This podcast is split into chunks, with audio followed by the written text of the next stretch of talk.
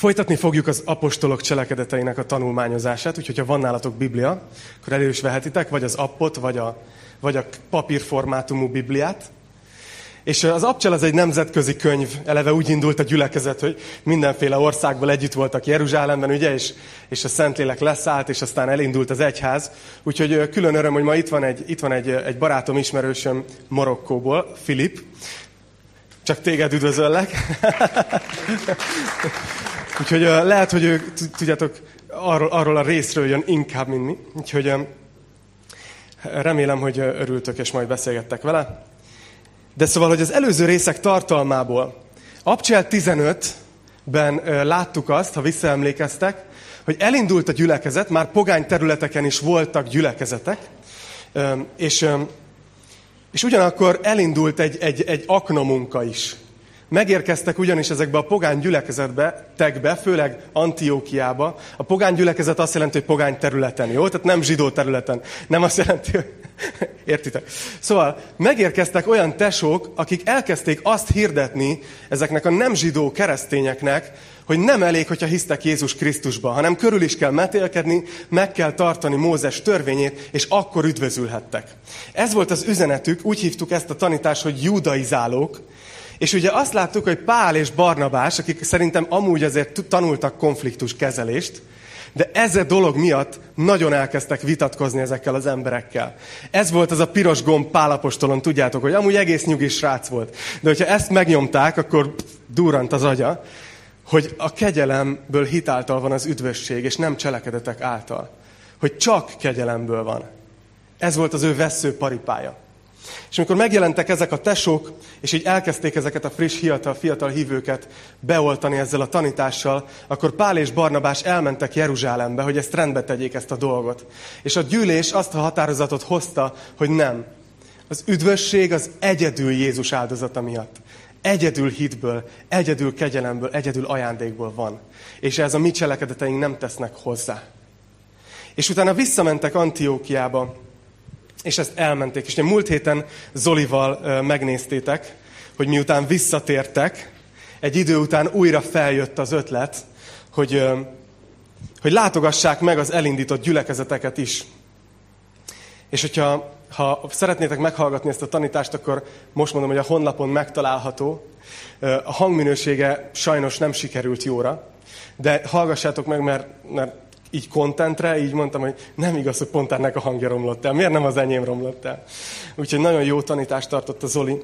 És ugye láttuk azt, hogy mentek ezekbe a gyülekezetekbe, amit indítottak, és főleg az volt a céljuk, hogy, hogy ezt a dolgot, amit Jeruzsálemi döntésként meghoztak, hogy csak kegyelemből hitálta van az üdvösség, ezt mondják. Mert olyanok voltak ezek a judaizálok, hogy amerre Pálapostól ment, így kicsi távolságból követték, és ahonnan elment, megalapított egy gyülekezetet, oda bementek, és elkezdték ezt a tévtanítást oda betenni. Olyanok voltak, mint a vakondok. Nem tudom, há- hányan küzdöttetek már vakonddal?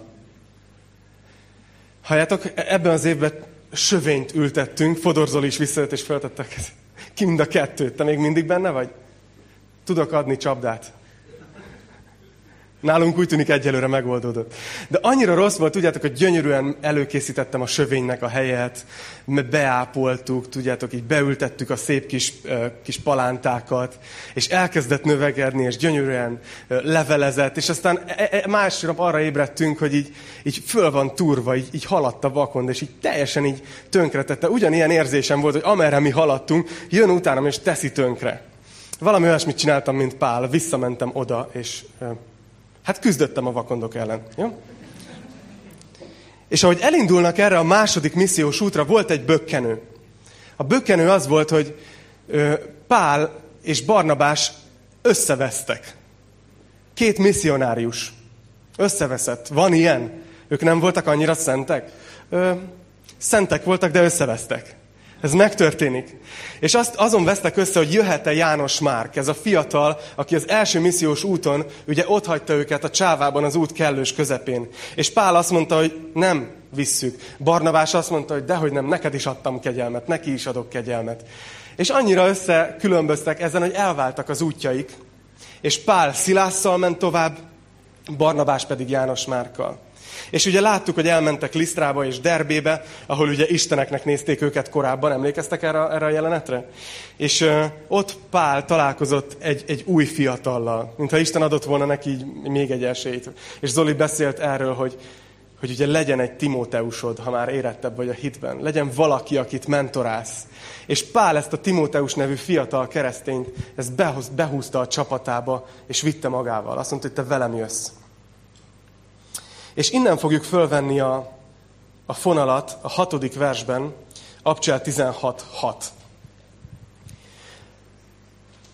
Azután átmentek Frígia és Galácia földjén, mivel a Szentlélek nem engedte nekik, hogy hirdessék az igét Ázsiában. Amikor Míszia felé mentek, Bitiniába próbáltak eljutni, de Jézus lelke nem engedte őket. Ezért Míszián áthaladva lementek Troászba. Na itt meg is állok egy kicsit, és, és ez egy érdekes jelenet, amit itt látunk. Pál és a csapata mennek, átmennek Frígia és Galácia földjén, és azt mondja, hogy azért, mert a, Szentlélek nem engedte nekik, hogy hirdessék az igét Ázsiában.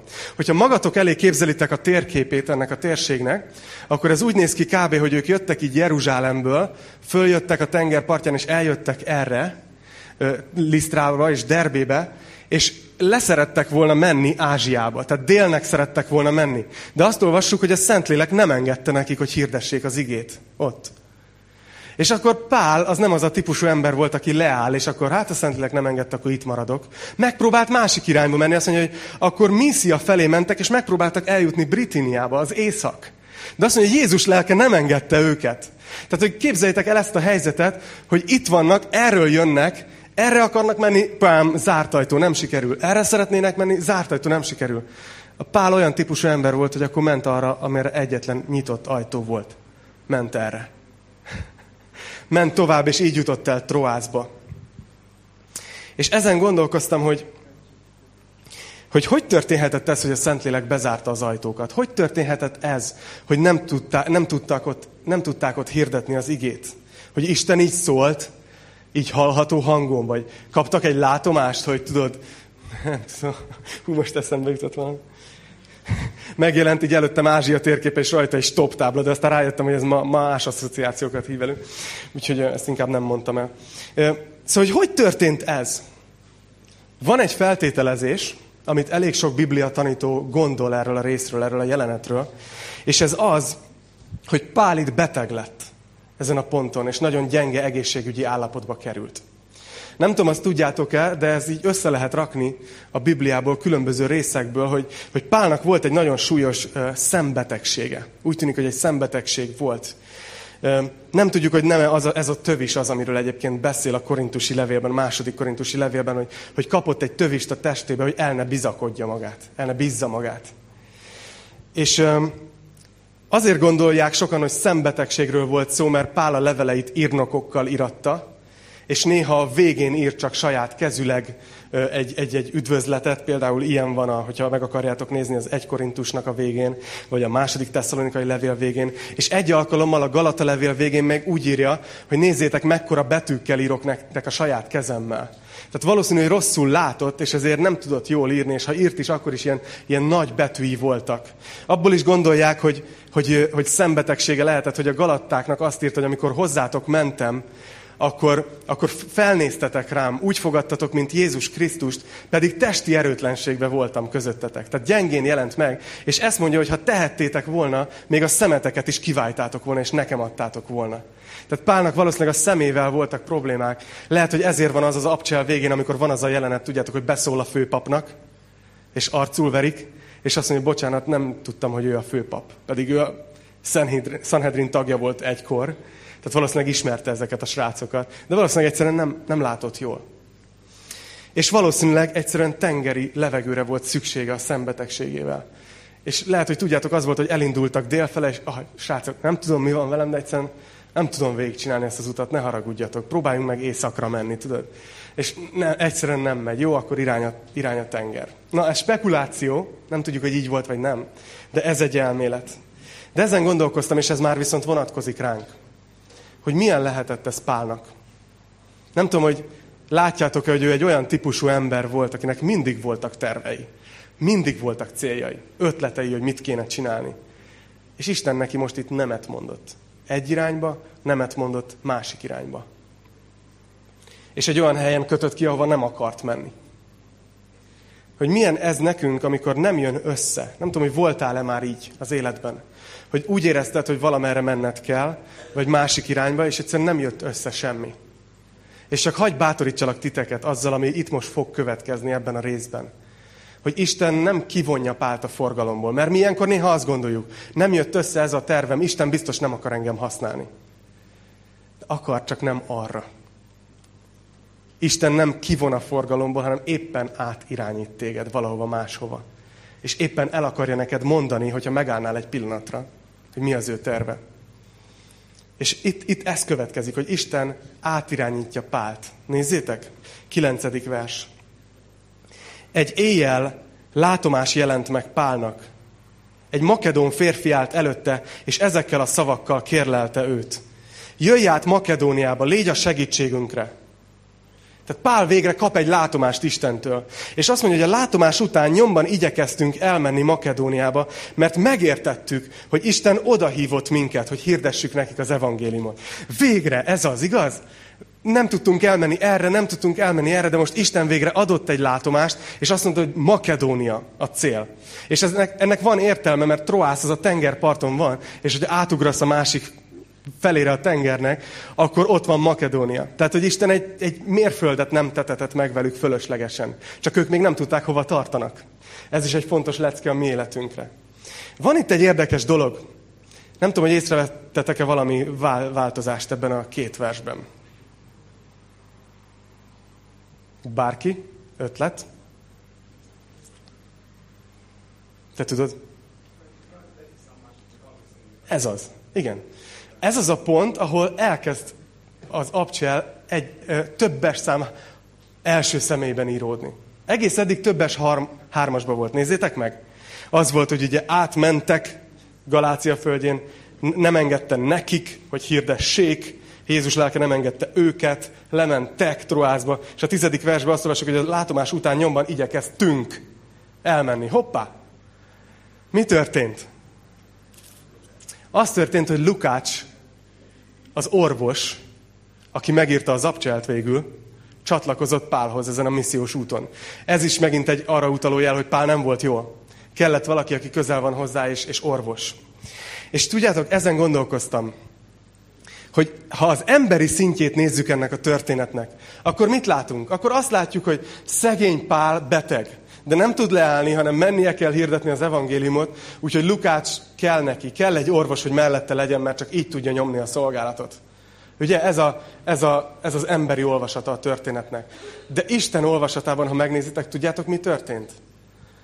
Hogy a betegség alázatba tartotta Pált, Lukács pedig megírta az abcselt.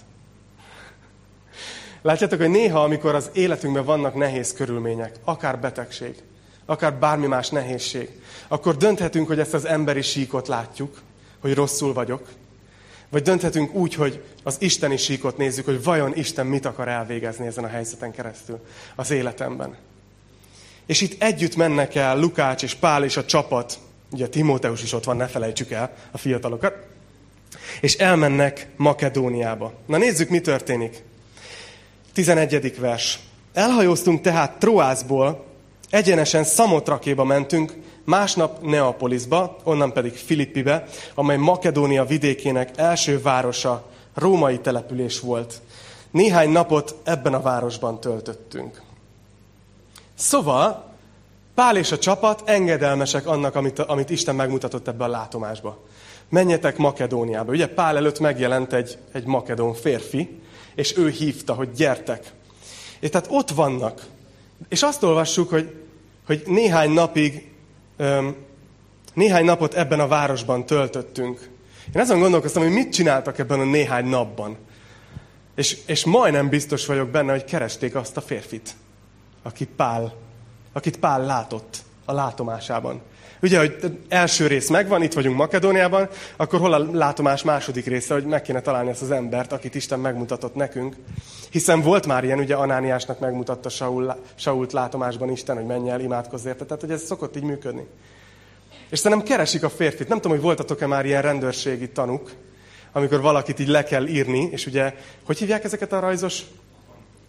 Fantomrajzot készítenek. Ugye róluk, hogy kb. így nézhetett ki. Ugye akkoriban nem tudom, csináltak-e ilyet, de így elképzelem, hogy így megy a team, ugye Pállal, és akkor tudod, így, így kérdezik, hogy ő az. Nem, mondtam nektek, hogy fekete hajú volt, tudod. És ő az, várjatok, közelebb kell menni, mert ugye nem jól lát. Nem, nem ő az, tudod, és így keresik a, a férfit. Tehát ez a keresd a nőtnek az ellentéte. Itt a keresd a férfit jelenetet látjuk, és nem, nem találják, úgyhogy eltelik egy pár nap, azt olvassuk. És az a fura, hogy ez egy olyan terület itt először, ahol már nincs zsinagóga. Tudjátok, hogy ha Pál megérkezett valahova, akkor általában azt olvassuk először, hogy szombaton elment a zsinagógába. És az volt a szokás, hogyha volt egy városban tíz um, zsidó férfi legalább, akkor kellett építeniük egy zsinagógát. Ez az első olyan város, ahol hirdetik az evangéliumot, ahol nincs zsinagóga. Ez teljesen nem zsidó terület már. Itt, itt nincsen egy, egy tíz zsidó ember sem. Úgyhogy mit csinálnak szombaton? Azt mondja a 13. vers, hogy szombatnapon kimentünk a városkapunk kívülre, egy folyó mellé, ahol tudomásunk szerint imádkozni szoktak. Tehát pálék megtalálják azt, hogy, hogy meghallják azt, hogy azért van itt egy hely, ahol néhányan össze szoktak jönni imádkozni, ott a folyó partján, úgyhogy szombaton oda mennek. Hát, ha ott lesz a férfi, nem? Nézzétek, leültünk, és szóltunk az egybegyűlt asszonyokhoz.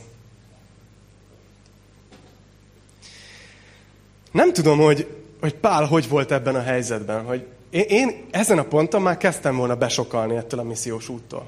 Tehát, hogy, hogy próbálok menni Ázsiába, nem megy. Próbálok menni Bitíniába, nem megy. Akkor megyek, akkor Isten ad egy látomást, mutat, hogy egy makedón férfi, oda jövünk, erre egy olyan városba hívott Isten, ahol zsinagóga sincs, ráadásul nincs itt az a férfi, aki szólt hozzánk, csak lemegyünk, és csak, csak néhány asszony van ott. És nem úgy mondom, hogy csak asszonyok, mert általában figyeljétek meg, az ima alkalmak nőkkel vannak tele. Itt is. Fiúk, tanulhatunk, tanulhatunk. Mi bebízunk. És mi bíznak a nők? Nem bennünk. Szóval a lényeg az, hogy, hogy ott vannak, és Pálnak ezen gondolkoztam, hogy mekkora rugalmasságra volt szüksége, igaz?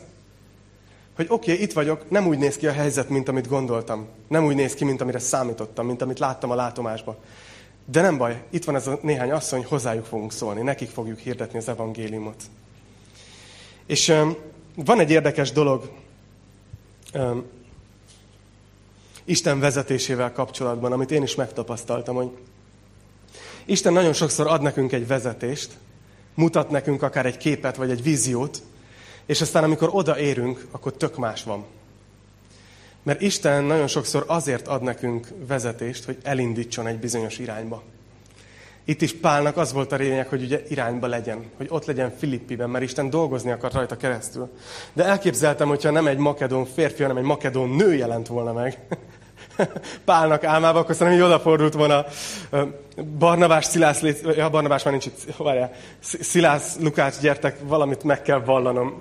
Timóteus, gyere, te se baj, ha korán megtanulod az elszámoltathatóságot. Az van, hogy nem tudom mi van, de így, így nőkről álmodok. Valószínűleg nem indult volna el Makedóniába.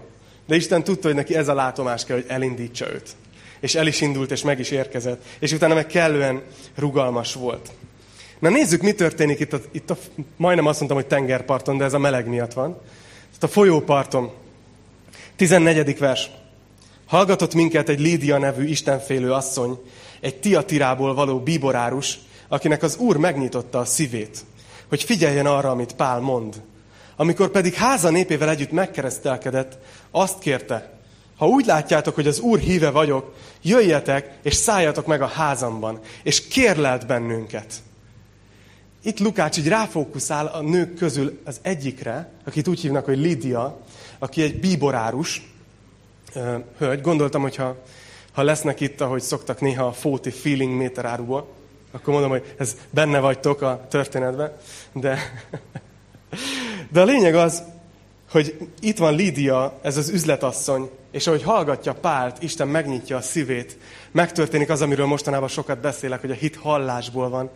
a hallás Isten igéje által, és ez, ez az asszony megnyitja a szívét, és úgy látszik, hogy hisz Jézus Krisztusba, és utána a családja is hisz Jézus Krisztusba, mert azt mondja, hogy egész háza népével együtt megkeresztelkedett. Milyen gyönyörű dolog, nem?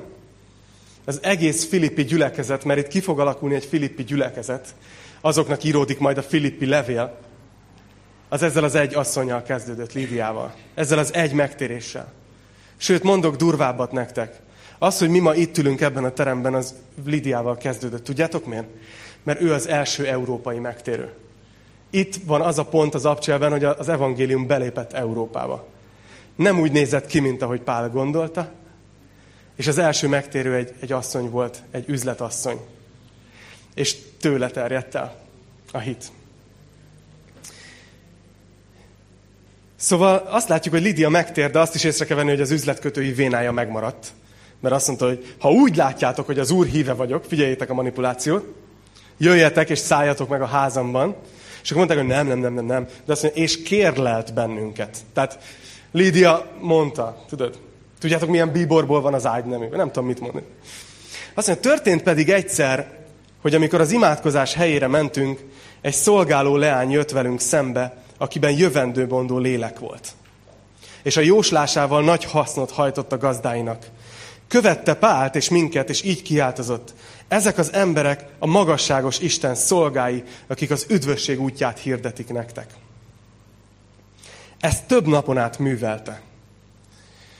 Szóval azt látjuk, hogy Pál és a csapat több időt töltött ezzel a társasággal, meg ezekkel az asszonyokkal, akik összegyűltek imádkozni, és egyszer, amikor mentek erre az imádkozás helyére szombaton, akkor találkoztak ezzel a lányjal, aki, aki, akiről két dolgot látunk. Az egyik, hogy szolga, szolgáló lány volt, tehát magyarul ő valakinek a tulajdona volt, mint rabszolga, nem a maga ura volt. És a másik, amit látunk, hogy ő megszállott volt. Egy jövendő mondó, tisztátalan lélek volt benne. Kicsit hagy beszéljek erről, mert lehet, hogy ez valakinek itt furcsa. Mert nem biztos, hogy mindenki te- teljesen járatos démonológiában. Nem tudom, hogy tudjátok-e azt, hogy ez, ez hogy történik egy emberrel. Hogy egy ilyen lélek volt ebben a lányban. Mi ez egyáltalán? Ha nagyon röviden szeretném összefoglalni, de nyugodtan tanulmányozzátok ki ezt a témát. De ugye a Biblia elmondja nekünk, hogy egy ponton a világ történelemben, amikor ez a világ még nem létezett, ahogy látjuk, de történt egy lázadás a szellemi világban. Történt a lázadás, mert Istennek az egyik fő angyala, a világosság angyala, aki a legszebb volt, aki a mesterműve volt, föl fuvalkodott. És úgy gondolta, hogy vagyok én olyan, mint az Isten. És a Isten fölé helyezte a trónját. És az angyalok harmada csatlakozott ebbe a lázadásba. És ezek azok a lények, ezek az angyali lények, akik átálltak a sötét oldalra. A sötét oldalra. Akik, akik ma megszállnak embereket, és felügyelet alatt tartanak bizonyos földrajzi részeket, és minden egyéb dolog, amit, amit tudunk erről. És az a durva ebben, tudjátok, hogy, hogy, hogy Lucifer, mivel az egyik legközelebbi angyal volt Isten mellett, ezért Lucifer nagyon bölcs, és nagyon sokat tud Isten teremtéséről. És a világ történelem során ezt piszkosul kihasználta, hogy elcsepegtessen olyan információt az embereknek különböző módszereken keresztül, amit Isten még nem akart kinyilatkoztatni. Erről szólt például a babiloni vallás, ugye, ahol a, a legfőbb beavatott főpap volt az, aki kapcsolatban volt a, az Istennel. Lehet tudni, kivel volt kapcsolatban. Erről szól az ilyen jövendőmondás, jóslás, ezek a dolgok, és ezért tiltja Isten az okkultizmust, mert ezek belenyúlnak ebbe a részébe a történetnek, ami, ami le van korlátozva nekünk. A lényeg az, hogy ebben a lányban is ott van egy ilyen démon, aki, aki, aki meg tudja mondani a jövőt. És itt él ebben a városban, és elkezd Pálék után menni, és azt mondják, hogy ezek a magasságos Isten szolgái, és az üdvösség útját hirdetik nektek. Észreveszitek, hogy teljesen igazat mond? Teljesen igazat mond. Mert ők tényleg Isten szolgál, és tényleg az üdvösség útját hirdeti. De mégis idegesítette Pált. Tudjátok, szerintem miért? Mert Pál tudta, hogy az ördög mindig ezt csinálja, hogy mond kb. 90% igazat. Mert elég nagy tudású. De utána oda kever hazugságot. És itt ez még nem történt meg. De nem akarta, hogy, hogy ez a lány, akit az egész egész város ismert, hogy ő az, aki meg tudja mondani a jövőt, ő legyen az, aki hitelesíti őket, hogy ők a magasságos Isten szolgái. Úgyhogy azt mondja, mivel Pált bosszantotta ez, 18. vers második része, megfordult, és ezt mondta a léleknek. Parancsolom neked Jézus Krisztus nevében, hogy menj ki belőle. És az még abban az órában kiment belőle. Dicsőség az Úrnak. Ez a lány, akit megkötözött ez az angyal, ez a bukott angyal, ez a lány szabad. Isten megszabadította. De nem mindenki örül ennek, nézzétek. Amikor pedig látták a gazdái, hogy oda lett az, amiből a hasznot remélték, megragadva Pált és Szilászt, a hatóság elé, a főtérre hurcolták őket. Azután az elöljárók elé vezették őket, és ezt mondták, ezek az emberek felforgatják a városunkat. Zsidók lévén olyan szokásokat hirdetnek, amelyet nekünk nem szabad sem átvennünk, sem követnünk, mert rómaiak vagyunk. A fő gondjuk ezeknek az embereknek, a lány gazdáinak, hogy elveszett a profitszerzési lehetőség. Többé nincs ez a lélek a lányban, nem tudja megmondani a jövőt. Oda a pénz. És ezért erőszakkal Barnabá, Pált és Szilász oda hurcolják a főtérre, aztán az előjáró elé, és figyeljétek meg, hogy hogy érvelnek. Nem azt mondják, hogy ezek az emberek megszabadították a démoni megszállottságból a szolgáló lányunkat, és most nem lesz miből megélnünk. Tök másról beszélnek, mert a céljuk nem az igazság, hanem hogy meghurcolják Barna, Pálék. Mindig Barnabást mondom. Pált és Szilászt. Figyeljétek meg, a két érvük az az, hogy felforgatják a városunkat, ezek az emberek, ami római, igen, mert zsidók, és a második az, hogy a rómaiságunkat veszélyeztetik. Érdemes ismerni azt, hogy Filippi egy olyan város volt, ami ugye alapvetően nem volt római város. De egy csatában, ami ezen a területen zajlott, Filippi átállt Róma város, Róma oldalára. És ezért, amikor Róma tarolt és nyert, akkor Filippi városának római jogot adományozott. Ez azt jelentette, hogy hirtelen, aki ott született, vagy ott élt, az római polgár lett, ami kiváltságokkal járt. Tehát ők erre nagyon büszkék voltak, hogy mi rómaiak vagyunk. És azt látjuk, hogy ezek a gazdák, akik jönnek, ezt mondják, hogy ők fel akarják forgatni, és olyan szokásokat akarnak követni, amit nekünk rómaiaknak nem szabad átvenni. Látjátok, a büszkeségükkel játszik az ellenség. Mit adtak nekünk a rómaiak? Hát ennek a városnak elég sokat. Elég sokat. A másik, amit mondanak, hogy ők zsidók. És ezt tudnatok kell, hogy ebben az időszakban, amikor ez játszódik, Európában nagyon nagy zsidó ellenes antiszemita hullám volt. Ahogy ez aztán ismétlődött a történelem során. Nem akarom tudni, hogy most ez merre megy. De a lényeg az, hogy, hogy azt látjuk, hogy pár évvel ez után, ami itt történik, Claudius császár ki is üzette az összes zsidót Rómából. Tehát volt egy zsidó ellenesség, és látjátok, ezt a két dolgot használják ki a lánynak a gazdái. Kihasználják azt, hogy, hogy a büszkeségüket és az előítéletüket. Nagyon figyeljetek magatokra, hogyha hogyha büszkeséget találtok a szívetekbe, vagy előítéletet, mert az ördög ki fogja használni. Na nézzük, azt mondja a 22. vers. Ebben az idő velük együtt a sokaság is rájuk támadt, az előjárók pedig letépették ruhájukat, és megbotoztatták őket. Sok ütést mértek rájuk, majd börtönbe vetették őket, és megparancsolták a börtönőrnek, hogy gondosan őrizze őket. Az pedig, mivel ilyen parancsot kapott, a belső börtönbe vetette őket, és a lábukat kalodába zárta. Szóval nincsen tárgyalás, nincsen törvényes eljárás, csak egy érzelmi reakció, ugye a büszkeség és az előítélet, büszkeség és balítélet ilyen dolgokhoz tud vezetni, és ezért csak egyszerűen börtönbe záratják őket, és ráadásul a legdurvább börtönbe találja magát Pál és Szilász kalodába zárva. És ezen a ponton engem nagyon érdekel, hogy miért nem vette elő Pál a római útlevelét. Mert Pál római polgár volt. Egy római polgárt nem lehetett bírósági eljárás nélkül, sőt, megbotoztatni egyáltalán nem. Szóval mi történik itt? Miért nem mondja azt, hogy Pál, miért nem mondja azt, hogy Ácsi, Ácsi, én is rómaiak vagyok. Én is úgy születtem, mint ti. És hirtelen megállt volna az egész. És nem írja le a Biblia, de szerintem megint itt ez a rugalmasság. Hogy Pál élhetett volna a jogával, de volt benne egy érzés, hogy most nem kell. Most nem kell élnem ezzel a jogommal. Aminek az lett a következménye, hogy börtönbe kötöttek ki.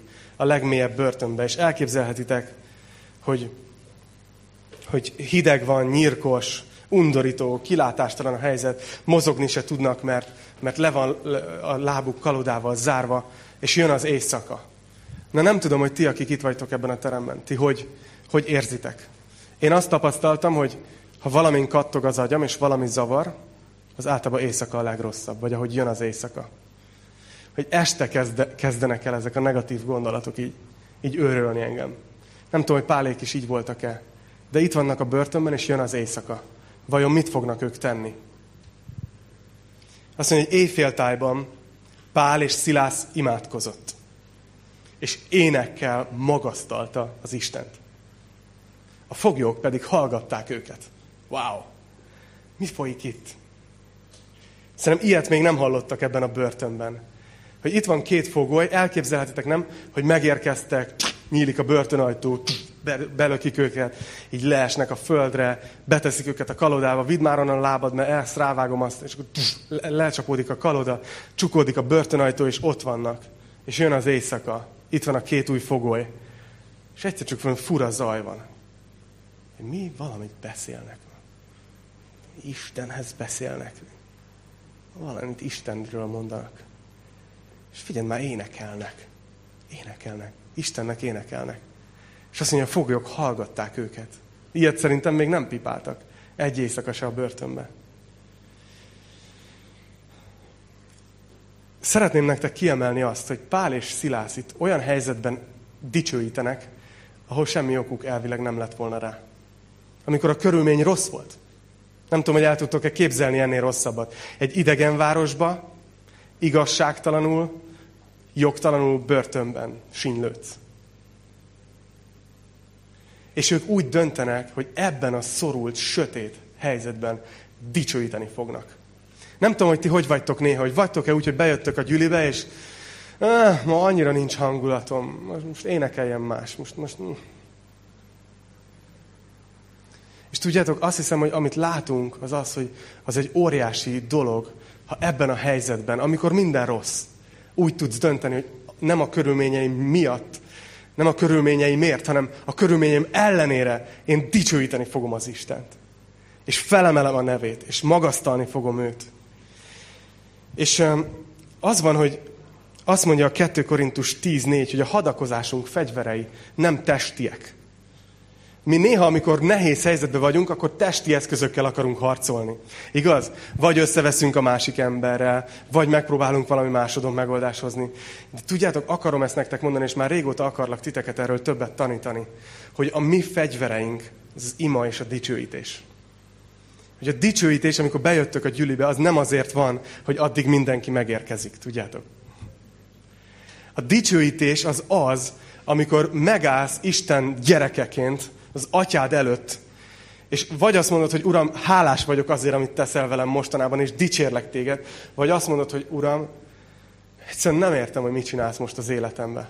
Teljesen kész vagyok, teljesen padlón vagyok. De eljöttem, és itt megállok a testvéreimmel együtt, és fölemelem a nevedet, és dicsőítelek téged, mert méltó vagy rá. És tudjátok, az történik, amikor ezt megteszi valaki, hogy láncok széttörnek. Igaz? A, a, a falak megnyílnak. A sereget felkel és győztesen jár, ahogy, ahogy mondja ez az ének.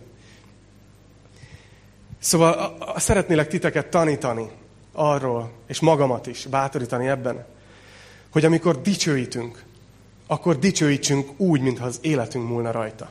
Tudva azt, hogy ez nem egy program, ez nem néhány dal az Isten tisztelet elején, hanem egy olyan szellemi dolgot csinálunk, aminek tudjátok milyen következményei lehetnek? Itt van a 26. versbe. Nagyon várjátok, hogy felolvassam. Mert Pál és Szilász dicsőítenek a börtönben, az éjszaka közepén, és azt mondja, hogy ekkor hirtelen nagy földrengés támadt. Úgyhogy megrendültek a börtön alapjai. És hirtelen kinyílt minden ajtó, és mindegyikükről lehullottak a bilincsek. Ez a dicsőítés ereje. Ez tud történni az életünkben, amikor mi úgy döntünk egy nagyon béna helyzetben is, hogy dicsőítjük az Istent. És nem tudom, hogy ma rajtatok milyen láncok vannak. Hogy érzitek-e, hogy fölemelnéd a kezedet dicsőítésre, hogy lehúz a lánc. Nem tudom, hogy milyen nehéz, kilátástalan helyzet van éppen a te életedben személyesen. De szeretnélek titeket bátorítani. hogy iszonyatos erő van abban, amikor ilyenkor úgy döntesz, hogy te dicsőíted az Urat. És elmondod neki, hogy Uram, te jó vagy, és én megbízok benned. Nem értem, hogy mi történik. De annak ellenére, ami történik, tudom, hogy te jó Isten vagy. És valahogy, ami most történik velem, az is része a te jóságodnak. Szóval itt vannak, dicsőítenek, bilincsek megnyílnak, mindenki szabad. Szóval amikor a börtönőr felriadt álmából, és meglátta, hogy nyitva vannak a börtönajtók, kivonta a kardját, és végezni akart magával. Mert azt hitte, hogy megszöktek a foglyok. Ugye Rómában az volt a szokás, hogyha egy börtönőr, vagy egy, valaki, aki egy fogolyra felügyelt, elszalasztotta a fogját, megmenekült tőle a fogja, akkor az a büntetés, ami a fogolyra volt kimérve, az rászállt. Tehát ez a börtönőr ezt pontosan tudta, hogy hogy ezeknek az embereknek, sokaknak ott a börtönben halálos ítéletük volt, de reggel úgyis halál, úgyhogy úgy gondolta, hogy saját kezébe veszi a dolgokat, és inkább túlesik rajta önkezüleg. És öngyilkos akar lenni. És nézzétek, amikor ezt látja Pál, hogy kivonja a kardját, azt mondja, Pál azonban hangosan rákiáltott. Ne tégy kárt magadban, mert valamennyien itt vagyunk. Mekkora jelenet, nem? Ilyen ereje volt a dicsőítésnek, hogy még a többi fogoly is ott maradt. Pedig nyit, nyitva voltak az ajtók, nyitva volt a bilincs, de valahol szívesebben maradtak ott, ahol ez a dicsőítő lelkület volt, mint hogy menjenek ki a szabad világba, ami egy bűnös város volt. És azt mondja, hogy valamennyien itt vagyunk. És azt mondja, akkor ez világosságot kért, berohant és remegve borult Szilász, Pál és Szilász elé. Majd kivezette őket, és ezt kérdezte, uraim, mit kell cselekednem, hogy üdvözüljek? Én csak ezen gondolkoztam, hogy készültem, hogy, hogy vajon, amikor így hallgatta Pál és Szilásznak az imáit, ez a börtönőr, hallotta-e, Hallod, lehet, hogy Pálék ilyen, ilyen, ilyen rafkósan imádkoztak, nem? Hogy Uram, imádkozunk a börtönőrért is. Hogy ismerje fel a bűneit, és térjen meg te hozzád, hogy fogadjon el téged Jézus Krisztus. Tehát lehet, hogy így imádkoztak, és dicsőítettek, és, és lehet, hogy ez volt benne, hogy ó, én hiszek Jézusban. Tehát, hogy így, így énekeltek, és dicsőítettek. Nem tudjuk, hogy ez történt, de az biztos, hogy amikor leesnek a bilincsek, Pál szól, hogy itt vagyunk, ne öld meg magad, akkor ez az ember oda megy, és az első kérdés, hogy mit cselekedjek, hogy üdvözüljek. Tudja, hogy erre van szüksége. Minden embernek erre van szüksége. Az üdvösség az egy vallásos szó, de annyit jelent, hogy megmenekülés. Megmenekülni a bűneink következményétől. És azt mondja, mit cselekedjek, hogy üdvözüljek. És azt mondja Pál, ők így válaszoltak, higgy az Úr Jézusban, és üdvözülsz. Mind te, mind a te házad népe. Ez az egyszerű evangélium. Mit cselekedjek? És nem tudom, hogy készítette elő a jegyzetfüzetét, hogy fölírjon mindent, amit mondanak. Hogy nehogy egy lépést is kihagyjon, hogy mindent betartson. És azt mondja Pál, higgy. Bízzál meg Jézus Krisztusban. Bízz, bízz benne. Higgy az Úr Jézus Krisztusban, és üdvözülsz. Ekkor hirdették az Isten igéjét neki és mindazoknak, akik a házában voltak. Ő pedig magához fogadta őket az éjszakának még abban az órájában, kimosta a sebeiket, és azonnal megkeresztelkedett, figyeljétek, egész háza népével együtt. Azután a házába vitte őket, asztal terített nekik, és örvendezett, hogy egész háza népével együtt hisz az Istenbe. Mekkora, mekkora jelenet ez a Bibliában. Nem?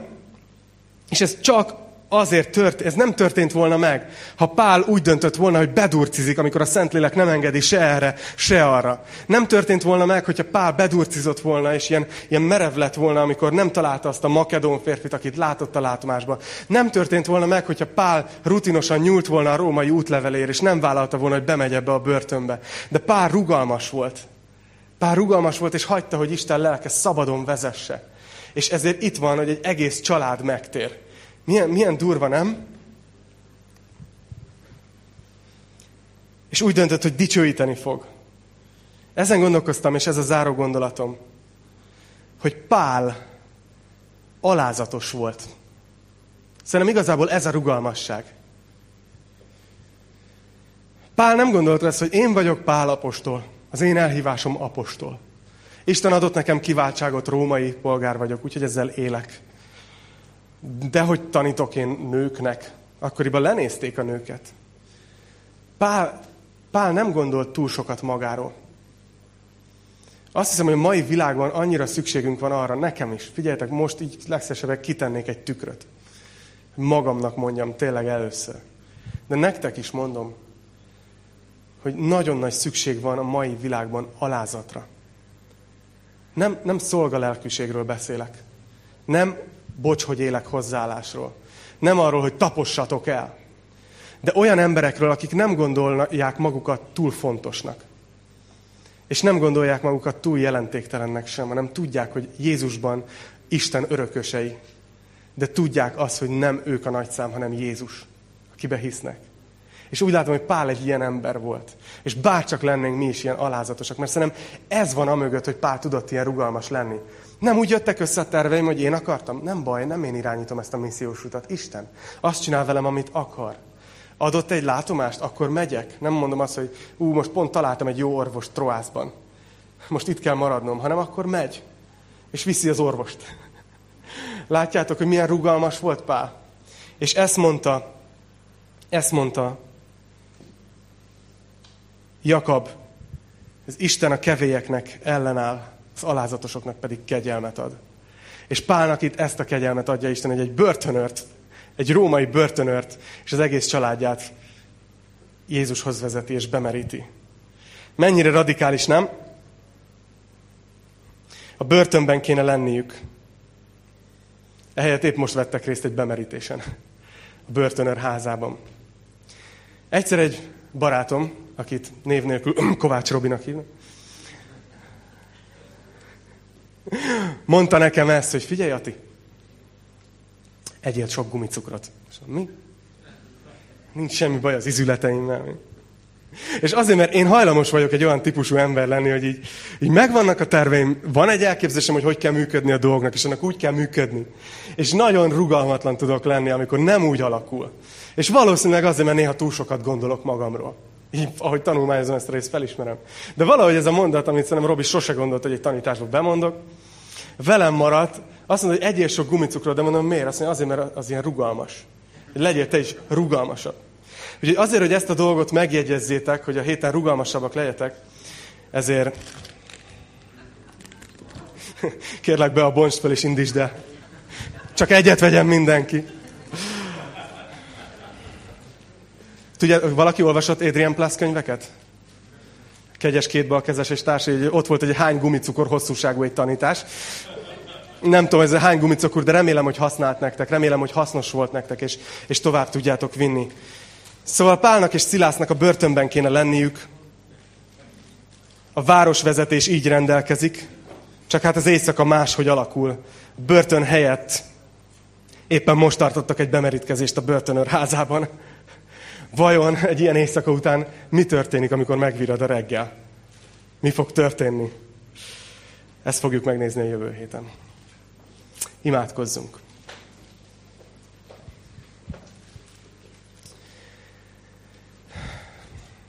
Uram, szeretném neked megköszönni azt, hogy szólsz az igéden keresztül, és megmutatod azt is, hogy, hogy milyen nehézségeken kellett átmenni Pálnak és Szilásznak és a te követőidnek. Uram, hogy mennyire radikálisan szerettek téged, és mentek, mentek a, a missziós mezőn, Uram, és hogy mennyire rugalmasak voltak, amikor nem úgy alakultak a dolgok, ahogy ők szerették volna. És Uram, szeretnék most szívből azért imádkozni, hogy ezt tanítsd meg nekünk, mert most hallottunk erről 40 percben, de, de Uram, kérlek, hogy gyere és segíts nekünk abban, hogy, hogy hogy kell ezt jól csinálni. Hogy segíts, hogy tudjuk áttenni az életünkbe, hogy ne gondolkozzunk magunkról túl nagyot, hogy ne gondoljuk magunkat túl kevésnek sem, mert a te kegyelmedből, a te véreddel vásároltál meg minket, Uram. De kérlek, segíts nekünk megmaradni alázatban, hogy ne gondoljuk azt, hogy mi vagyunk a fontosak. És hogy tudjunk rugalmasan igazodni a te tervedhez az életem, életünkben. Uram, imádkozom a testvéreimért itt a teremben, és akik az, on, az interneten keresztül nézik. Uram, hogy tölts most be minket a te lelkeddel. Hogy az, a léleknek azok a gyümölcsei, szeretet, öröm, békesség, békességes tűrés, alázatosság, mértékletesség és a többi. Uram, hogy ezek teremjenek az életünkben, imádkozom ezért. És kérlek, Uram, hogy használd az életünket arra, hogyha van bárki körülöttünk, aki még nem ismer téged, akkor ugyanúgy, ahogy Pál és Szilász, hirdethessük a te nevedet, mint hogyha semmi nem számítana, hogy mi lesz a reakció. És Uram, imádkozom még azért, hogy formálj minket egy dicsőítő gyülekezetté. Kérlek, hogy, hogy tedd a szívünkbe bele azt, hogy, hogy akármi van, mi dicsőíteni akarunk téged. Akkor is, ha jól mennek a dolgok, és akkor is, hogyha szenvedések útján vagyunk éppen. Uram, kérlek, hogy formáld ki bennünk ezt a dicsőítő szívet. És kérlek, add, hogy ereje legyen a dicsőítésünknek, mint hogy ma reggel is ezt tetted, Uram, és hogy még fogjuk is ma tenni. Kérlek, hogy ma, hogy majd még dicsőítünk, miközben úrvacsorát veszünk, hogy hújjanak le láncok, hogy kapcsolódjanak át bennünk dolgok, amik eddig nem tudtak. Te nevedben imádkozunk. És mindenki, aki egyetértett velem, azt mondta együtt, hogy